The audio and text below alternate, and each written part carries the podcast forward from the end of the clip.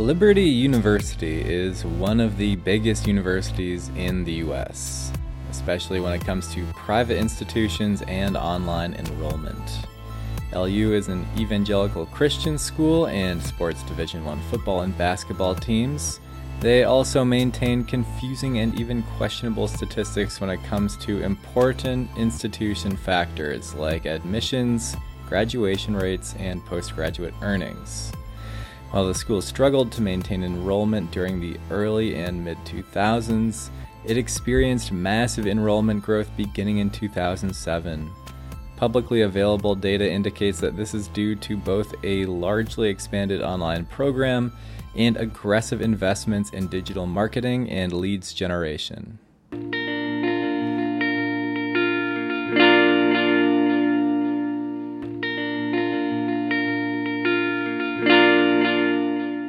Hi, my name is Henry Kronk for eLearning Inside. This is Ed Technically. We took a deep dive into Liberty University's publicly available data this week, and we're going to share with you what we found. So, the school is led by President Jerry Falwell Jr., the son of Southern Baptist pastor and televangelist Jerry Falwell Sr. Falwell Jr. is largely responsible for the institution LU is today well, Liberty has offered remote education since 1985, initially via correspondence courses. Their online offerings have exploded in the past 15 years.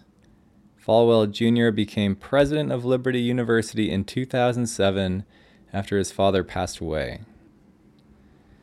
Now, there are no standard large online universities, but the Lynchburg, Virginia based Liberty University stands out in numerous different ways.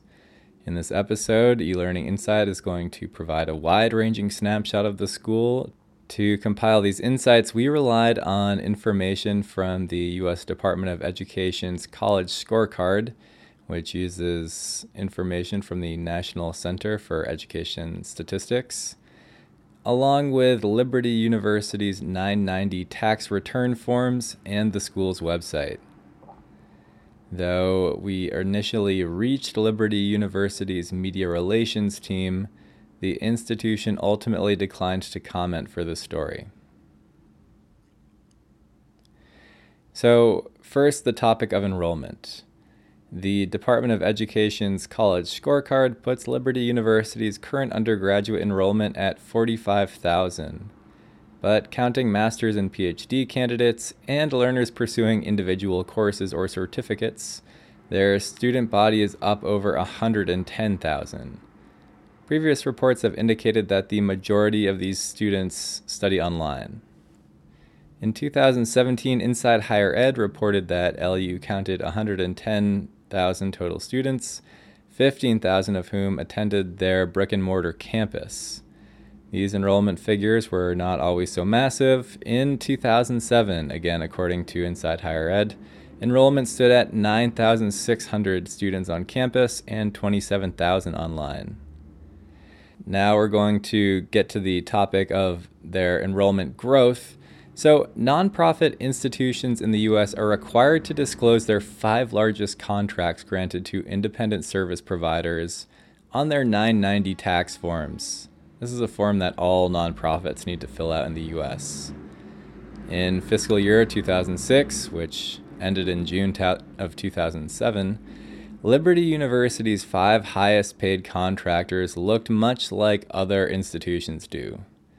They went to construction companies and advertising providers.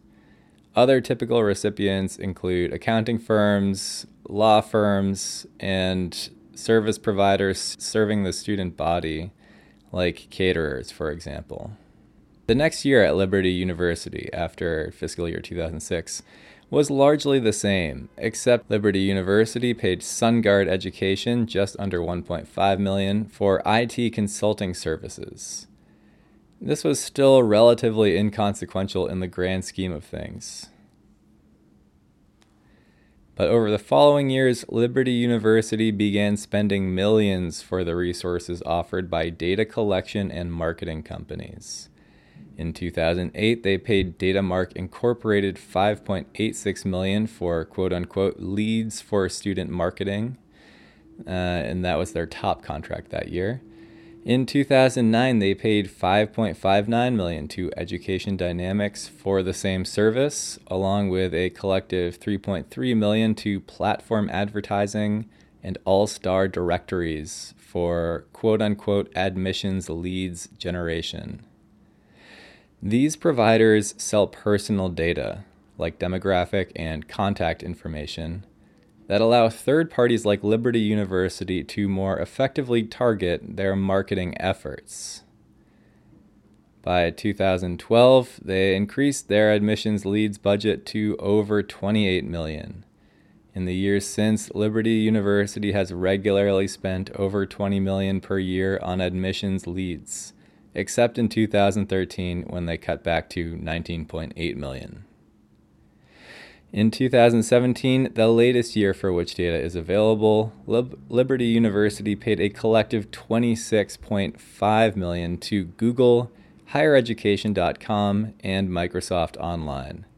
Again, each of these companies in some way provided Liberty University with data regarding students who were likely to apply or enroll in the institution. Just counting their largest declared contracts, Liberty University spent over 157 million on student leads generation between 2009 and 2016. These investments appeared to have paid off. Despite their massive size, Liberty University admits just 30% of total applicants considering the school has a U.S. News ranking of the group ranging from 291 to 383 in the U.S., a low graduation rate, and fair graduation outcomes. We're going to detail those in just a second. It's interesting just how much interest there is in this school. When it comes to revenue sources, Liberty University also stands out. This school earned a total of 1.1 billion according to their fiscal year 2017 990 tax form. Of this revenue, 931.7 million came from tuition and fees, representing nearly 85% of their total revenue. This is also highly unusual. Private nonprofit schools in the US earn on average 30.3% of their total revenue from tuition and fees. What's more, the next notable sources of revenue at Liberty University were also relating to student services in some form. The school earned 77.2 million from room and board, 12 million from quote-unquote student fees, which are apparently not accounted for in tuition and fees, and 9.97 million from student activities. This picture may have changed since 2017, during which time Liberty University got their football team into the NCAA Division 1. But still, most nonprofit universities also earn substantial portions of their total revenue from federal grants and contracts, hospital services, private gifts and contracts, and auxiliary services. This was not the case with Liberty University in 2017. At the same time, Liberty University spends these revenues in interesting ways. Regarding payroll, key officers and leaders earned just 6.46 million collectively in 2017. President and Chairman Jerry Falwell Jr. earned just under 1 million. That may be on the high side, but it's certainly not unheard of. The next highest salaries went to head football coach Turner Gill, who earned just under 900,000, and head basketball coach Ritchie McKay, who earned just under 600,000. Compared to other private universities, especially those of Liberty's size, these are modest sums. For the salaries of all other employees, LU paid a collective 275.13 million, in addition to 47.37 million to benefits. The school also paid 225.8 million in grants to domestic students. The school reports that 88% of their students receive some form of financial aid. Now, LU puts their sticker price at just under 35,000 per year, including tuition fees, room, and board. That's for what students pay. According to the college scorecard, students pay twenty-seven uh, $573 on average. This sum does not change significantly for learners based on their family income. While those who come from families earning more than 110,000 pay on average uh, pay an average of $29,447. Those from families who earn $30,000 or less pay on average 25,416. So the difference in financial aid between students of high income and very low income is roughly $5,000 total. Despite a selective admissions process, Liberty University does not have a great graduation rate. 44% of their undergraduate students graduate within an eight year period. The average six year graduation rate in American higher education is 60%. Those who do graduate don't generally go on to be exceptional earners either. On a per program basis, according to the Department of Education's college scorecard, the average salary after graduation ranges from $67,200 for electrical, electronics, and communications engineering bachelors. That's on the high side, down to $15,100 for students who pursue an associate's in teacher education and professional development. In the past 12 years, Liberty University has transformed into a massive online institution with huge earning power, thanks in large part to a heavy investment in potential student data and admissions leads generation. But despite these gains, their graduation rate remains below average.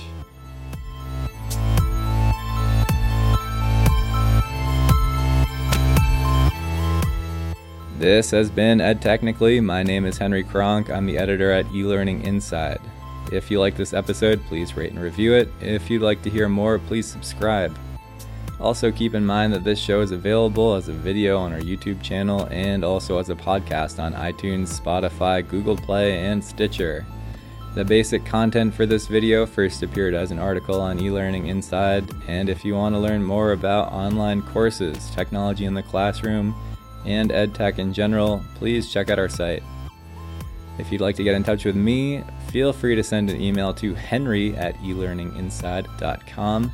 You can also follow us on Twitter at elearninginside. Thanks for listening.